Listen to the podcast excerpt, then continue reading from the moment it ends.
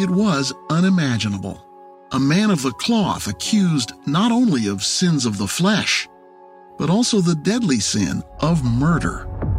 News of Nick Hackney's arrest spread through his community and his church, much like the fire that killed his wife Dawn almost four years earlier. Annette Anderson was stunned. It was terrible. I can't imagine that kind of thing at all. That's just impossible for most people to to come up with. But um you know, I can look back on a lot of things and that fits. Dawn's mother learned from police that her former son in law had been arrested. The day they told her happened to be September 12th, 2001. This was a this was like the day after 9/11. Yes. So like everybody in the world, Yes. certainly everyone that you knew was thinking about something Oh. else and dealing with this fresh horror. Yes. And then suddenly police say, "And by the way, we need to talk to you about whether or not your daughter was actually murdered." Yeah. They hit me with this news, and it was like, I just. Mm-mm. Because you don't want to admit that that actually happened to Dawn, Right. That she was a murder victim Right. and not just the victim of an Mm-hmm. accident. Yeah. And it just, you know, that's not the Nick that I knew. That the Nick I knew couldn't have done something like he supposedly did. Nick Hackney's trial would unfold like no other, with testimony about religion, about prophecy, and about those many extramarital affairs. And there was one voice that would get a lot of attention at trial. That belonged to God. In the end, a jury would have to decide if Nick was a wolf in sheep's clothing who murdered his wife, or the victim of a flawed investigation and the false words of a self proclaimed prophet. In this episode, you'll hear how Nick's arrest affected his flock.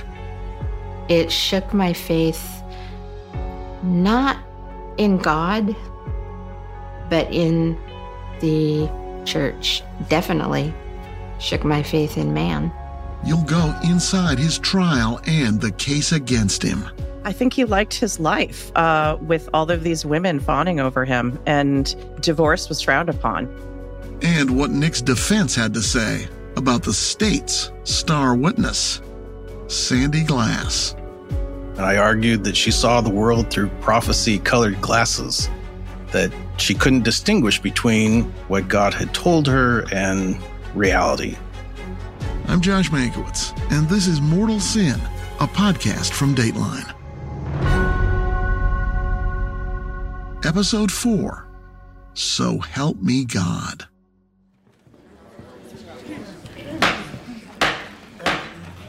On November 4th, 2002, trial got underway at the Kitsap County Courthouse, a 15 minute drive from Bremerton. Judge Anna Laurie took the bench, the American flag over her right shoulder, the Washington state flag over her left. The courtroom was not an ornate affair. No murals of the scales of justice or anything like that. Just plain blonde wood paneling. Warm enough to be pleasant, but bland enough to be the canvas on which the story of Dawn's death would unfold in images, testimony, and arguments. Judge Laurie called in the jury and asked the panel to turn its attention to prosecutor Claire Bradley. By the end of the case, the prosecutor told them, you are going to be satisfied beyond a reasonable doubt that the defendant is guilty of premeditated murder and the defendant committed arson in the course of that murder. When I spoke with her recently, Bradley described the case as beyond unusual. You ever have a stranger case than this? No. Oh, you No. answered that very quickly. yes. Yeah, no, uh, never. Bradley is no longer a prosecutor. Today, she's the presiding judge in Kitsap County. Raised in Connecticut, law school brought her to Seattle. After graduation in 1997, she joined the prosecutor's office. Bradley knew this was going to be a big case and also a big challenge. because she'd been dealt a lousy hand on the evidence. We didn't have a lot of the pictures. We didn't have a lot of the evidence that we would have had it had this been deemed even just undetermined at the time. But since it was deemed an accident, then we were kind of out of luck in terms of a lot of the evidence that would have been collected. It was just all gone. Everything was gone. gone. Mm-hmm. Right. Uh, which allows essentially anybody to argue any theory. Correct. You can drive a Mack truck through that. Bradley was also stuck with the original official determination that Dawn's death was an accident. The forensic pathologist who made that call back in 1998 was now prepared to testify that it was actually homicide. A guarantee was that jurors would wonder why, four years later, he suddenly had a different opinion. That experience was not going to be pleasant for the prosecutor. At best, it's really uncomfortable to have to call them to the witness stand and have them admit I was wrong. At best, it's uncomfortable. At worst, it's very messy. From the witness stand, the forensic pathologist said it was Sandy's statement to police about what Nick had told her regarding Dawn's death that had swayed him. He was able to amend his opinion based on new information that he received uh, and change the manner and cause of death. Now, the pathologist testified, Dawn Hackney's death was homicide by asphyxiation. We were able to say, Did you have the full picture of what was happening at the time? No, I did not. And uh, now, if you knew what you what you now know back then, well, I would never have said that back then. yes, yeah, yep. As for the fire, it was Nick Hackney who early on told investigators that propane tanks he'd had in the bedroom must have leaked and accidentally fueled a fire. Bradley called experts to refute that theory. In the history of the manufacturing of th- those propane tanks, none had ever failed and leaked. So, whatever fire did kill Dawn Hackney, propane was not a factor. It was not. As we often mention on Dateline, prosecutors are not required to offer or prove a motive. At the same time, Claire Bradley knew juries like to hear one. She argued this murder was mostly about the women. I think he liked his life uh, with all of these women fawning over him. And it gave him a sense of power, it gave him a sense of um, purpose. And, you know, this particular church, divorce was frowned upon if he were to get a divorce, he might be even excommunicated from the church. And that was just not going to be an option for him, either because of his belief systems and also because of where he wanted to be in this church. He wanted to be a leader in this church. In addition, Bradley said, Nick stood to collect some money in the event of Dawn's death, though maybe not as much as he thought. Yeah, so um, she had actually bumped up her insurance, but what he didn't know is that the insurance policy didn't um, go into effect until January 1st. And so that bigger policy was not payable. Um, but he did. I mean, he had the life insurance that she had through her credit union, which was a fairly substantial amount, and then the homeowner's insurance. And so it was a pretty substantial amount of money. I think that was gravy. I don't think that's the that was at all the motive. Um, I think that was just an added bonus. Prosecutor Bradley told me the youth pastor had yet another potential motive Sandy Glass. I think in his own way, he he thought, I can free myself up to be with Sandy Glass. I mean, I think it started with Sandy Glass, and because they they got each other like engagement rings. And that was before Dawn died. Oh yeah, yeah. That was in the uh, summer and fall before she died. Uh, and so I think it started with Sandy that I want to be with this woman. And then he started um, marital counseling and he had a veritable buffet of, of particular women that he could then kind of manipulate. Um, and I think he he enjoyed that, and it it morphed. I think from I want to be with Sandy and I can't get a divorce to I I like my life. It's good to be the king. Sandy Glass was the most important witness for the prosecution, and this case would turn on her credibility. As you'll hear, her testimony would add some haunting details to the confession she says Nick made to her.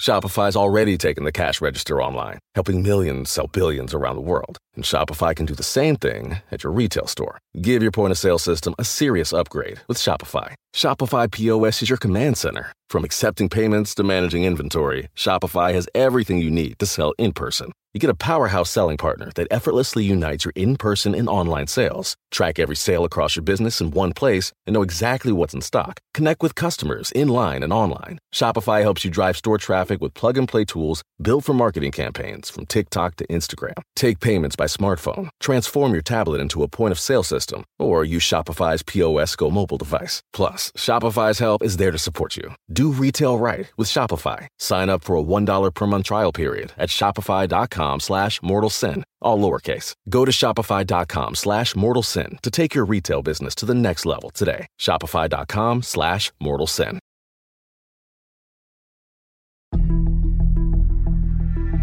The prosecution essentially threw its arms around Sandy Glass, church secretary, self described prophet, and also the woman who had an affair with Nick, then predicted his wife's untimely demise.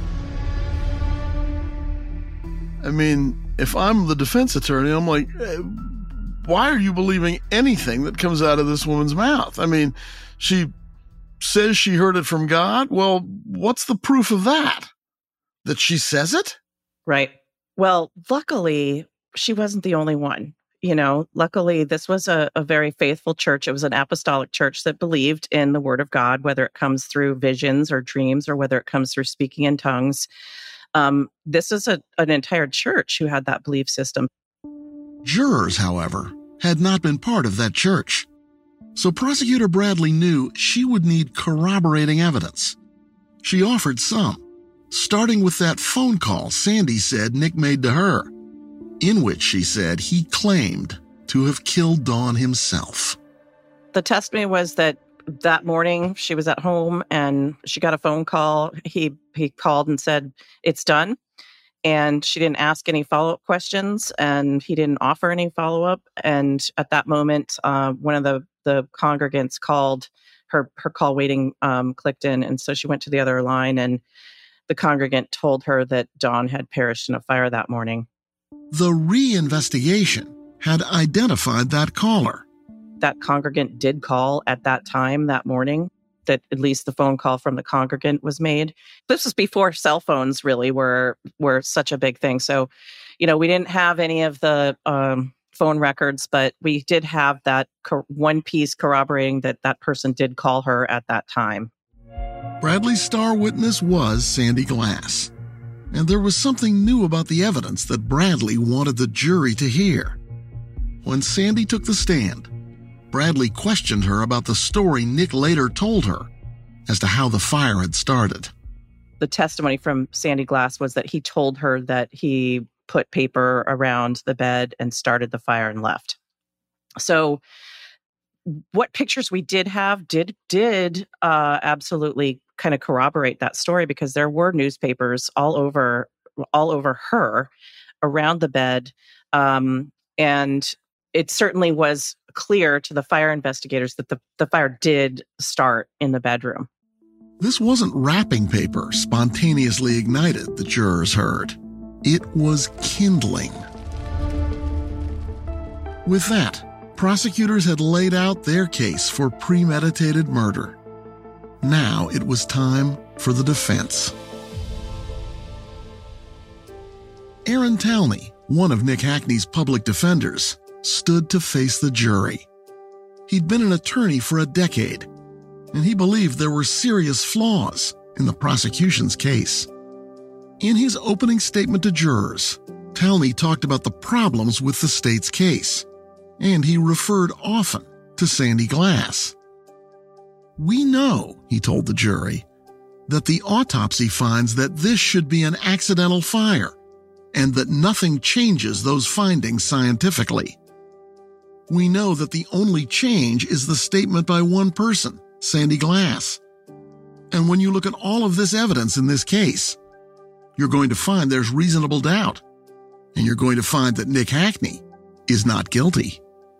You know, when you watch television shows, I think one of the great myths of forensic evidence out there is that it's actually based on science and medicine. That's Aaron Talney, who sat down with me recently. And much of it is just human judgment call. So, uh, you know, my argument was, is this wasn't a medical decision. You have medical degrees. You're serving as a medical examiner to evaluate this evidence, but it was no, there was no medical fact that changed from one to the other. There was no new research done. There was new, no new article. It was merely the statement of another individual. So this really does hinge on Sandy, you think? Absolutely, 100%. So Talney targeted Sandy's story. He argued to the jury that the facts did not fit. There was no evidence, he said, of strangulation on Dawn's neck, and that the elevated level of Benadryl in Dawn's system had been artificially exaggerated by changes in her body following death. Perhaps most importantly, Hackney's defense counsel told the jury that Sandy Glass was simply not reliable. I asked her in an interview and I asked her on the stand months later about how could she tell the difference between um, just sitting around and feeling I'm hungry, uh, I want a hamburger, and God telling her to eat a hamburger. And she was like, I don't know what that difference is. So Nick confessing murder might have been just a feeling. Well, I, she was the one that was having prophecies that their spouses would die. So she was the one that was that God was talking to about these people dying. Um, and then all of a sudden she comes forward and is claiming that Mr. Hackney committed this crime.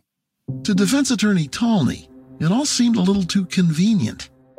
He questioned Sandy Glass's motives for coming forward to police. Remember, she went to police after Annette Anderson's husband Craig had called for a meeting with church founder Bob Smith, in which Craig planned to blow the whistle on Nick's behavior. That would have left Sandy open to shaming, and maybe worse, from other church members. Basically, at the time she disclosed, um, her af- affair was about to be exposed, and she then became a victim as opposed to a perpetrator of any wrongdoing. By accusing Mr. Hackney of this heinous crime, all of a sudden her role had completely flipped in the eyes of everyone. Perpetrator? I asked Bradley about that. Sandy Glass. Um, sometimes when you want somebody's testimony against someone that you want to convict, you got to let that first person go. Uh, is that what happened with Sandy Glass? Could she have been charged with something absent an immunity agreement? You know, we did a lot of due diligence investigation after she gave us her proffer she seemed to have a lot of information about how the fire started. So it doesn't take a genius to to to go to the next level there and say, okay, well, maybe she was part of this whole plan and maybe she was an active participant in it. And so we did a lot of investigation to check that out. Um, and there was absolutely no evidence that we could that we could find that she would have been actively involved. She had an alibi for the morning of the fire. She was home with a whole family just as prosecutors had, Talney focused on the fire at the Hackney home. He told the jury it was spontaneous, not intentional, and that there was no evidence to prove Nick was at the house when the fire started. Talney told me Nick had left to go hunting far too early to have started the blaze. I don't believe there's any question that Mr. Hackney could not have started that fire, that he would have been gone uh, on his hunting trip at the time that the fire was lit. To back up Hackney's story, Talney called a witness who'd studied how fires behave and who testified about the rate at which this fire had burned. Our fire expert determined that he believed that it had burned for about 20 minutes, that it would have been, that the fire would have started about seven o'clock. And by then, he was long gone on his hunting trip. He would have had to have been gone for how long? I would say at least an hour. So your contention is Nick couldn't have set the fire and gone on the on the duck hunting trip. I don't think there's any way that that's possible. Prosecutor Bradley disagrees. She says Nick Hackney actually left home much later than he'd told anyone, allowing him to set the fire and be on his way by the time his neighbors first saw the flames at his house. Maybe the biggest hurdle the defense faced was Nick's behavior with women, including his own mother in law. How would his lawyers explain that?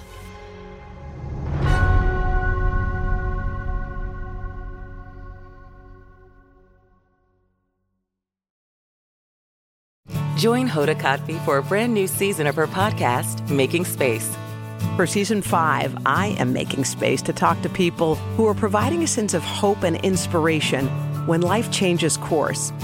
Uplifting conversations with inspiring individuals like NFL legend Drew Brees, singer songwriter Ziggy Marley, and Today Show co anchor Savannah Guthrie as you have never heard her before. I found faith more viscerally not because the bad thing didn't happen, but because it did. I promise you, like me, will leave these conversations with some wisdom for your own journey, empowered and inspired to make space in your own life. New episodes of Making Space with Hoda Kotb are released every Wednesday. Listen now wherever you get your podcasts.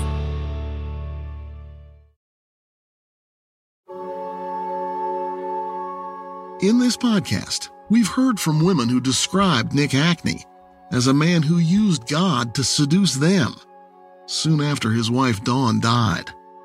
This was probably not the best look for someone later accused of murdering her. His attorney, Aaron Talney, asked the judge to keep testimony about Nick's love life with church members out of the trial. Clearly, Nick's conduct, uh, and I'm not surprised that you wanted to get it excluded, uh, is not the kind of thing that endears a defendant to a jury. Uh, clearly not. I mean, there's obviously court rules that try and prevent a person from getting smeared with poor character. Uh, and so those were the basis of our arguments. Uh, the judge obviously didn't see it our way and allowed all that testimony in. And you can't look it up in the law books, but the reality is, is lots of trials are determined on how a jury feels about you. Do they like you? Do they not like you? Are you a sympathetic figure? Um, are you a hated member of society? Uh, that triggers a lot of how obviously they look at the evidence. You spent some time during your case trying to kind of rebuild Nick's reputation as the youth pastor and as a man of God and as a good guy. And that's very hard to do when there was so much evidence that he'd been having affairs with multiple members of his own congregation. So this was one of those cases in which things that the defendant wasn't accused of and which aren't crimes ended up working against him, do you think?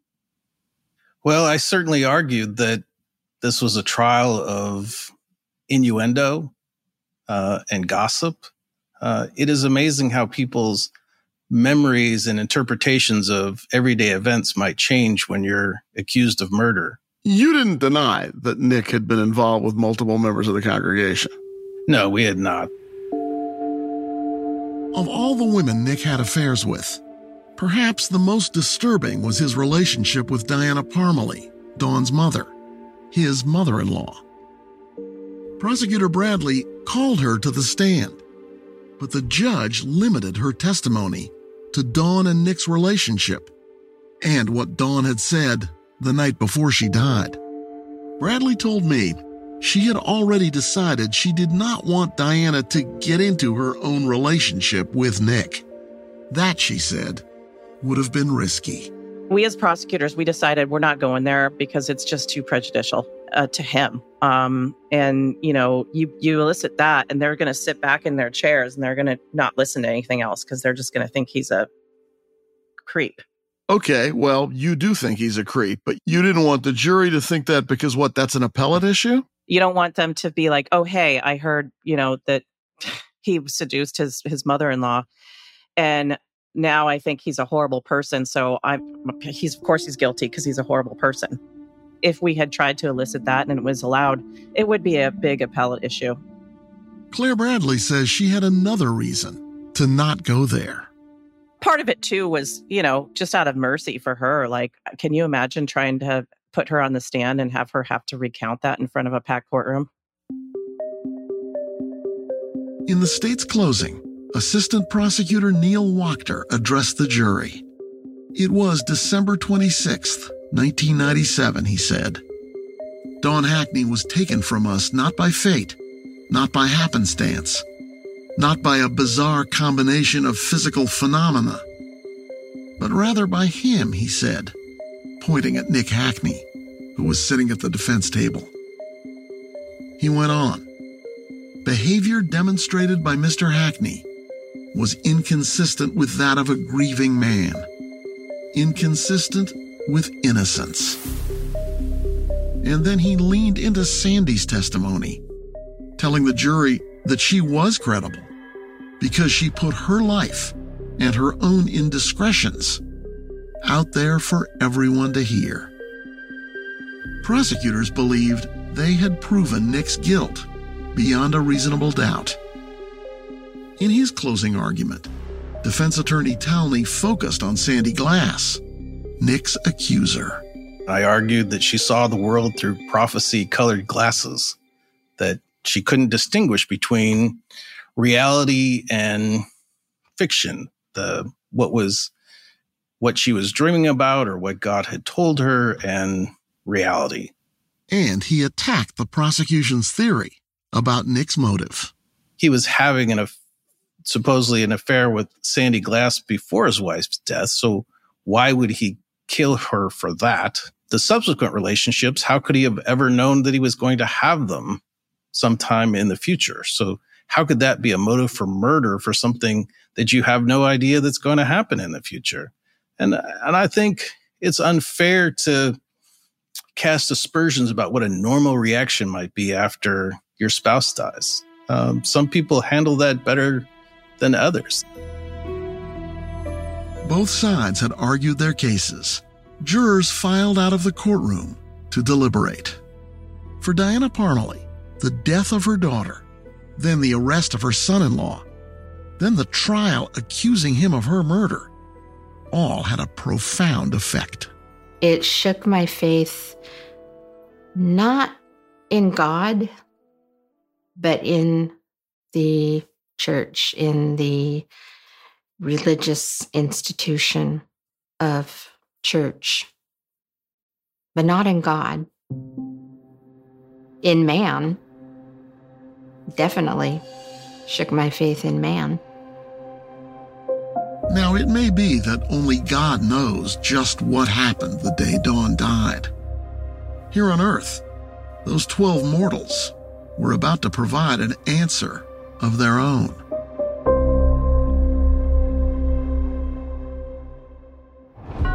Next time on Mortal Sin.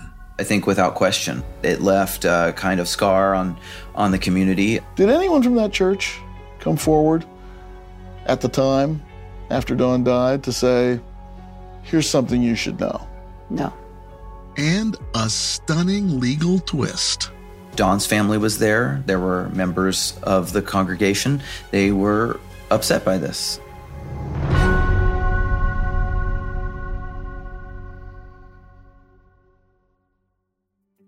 Mortal Sin is a production of Dateline and NBC News. Jessica Knoll is the producer. Brian Drew, Kelly Laudine, and Marshall Hausfeld are audio editors. Carson Cummins and Kiani Reed are associate producers. Adam Gorfain is co-executive producer. Liz Cole is executive producer. And David Corvo is senior executive producer. From NBC News Audio, sound mixing by Bob Mallory and Katherine Anderson. Bryson Barnes is head of audio production.